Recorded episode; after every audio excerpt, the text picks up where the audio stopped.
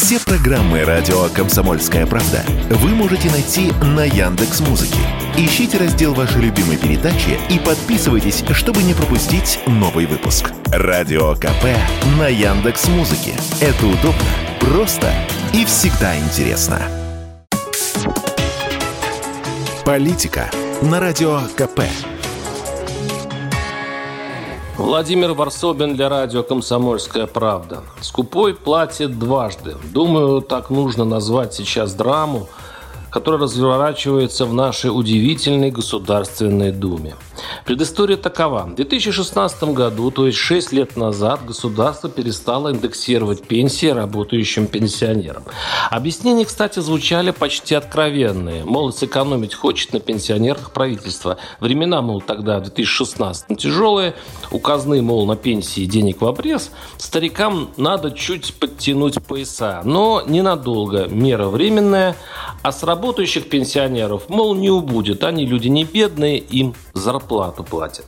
Экономия на стариках продолжается до сих пор. Экономисты подсчитали, что проработавший все эти 6 лет пенсионер после ежегодных волн индексации недополучает, в отличие от неработающих, 8887 рублей ежемесячно, то есть половину пенсии. И только за свой грех работает человек на государство.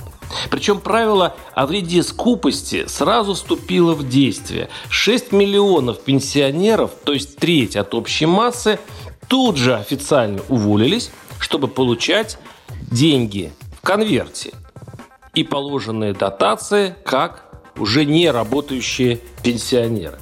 Пенсионный фонд тут же лишился мощного объема финансирования, так как работающие пенсионеры просто ушли в тень.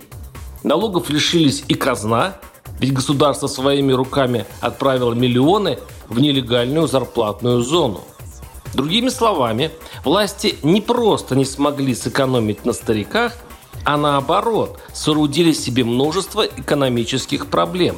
Но вот уже 6 лет разрешенная в России оппозиция пытается убедить правительство отменить эту непутевую меру. Но сегодня эти усилия снова закончились ничем – Единая Россия в парламенте снова отклонила законопроект о возвращении законных пенсий работающим пенсионерам с мотивировкой, что у государства, мол, нет лишних денег.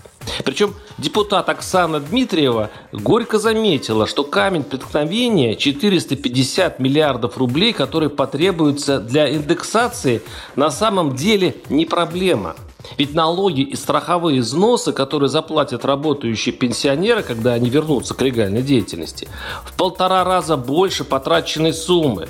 Это полтора триллиона рублей. Но пока эта логика не сработает, видимо, пока скупой не заплатит не только дважды, но и трижды. Варсобин, телеграм-канал, подписывайтесь, там есть все. Политика на радио КП.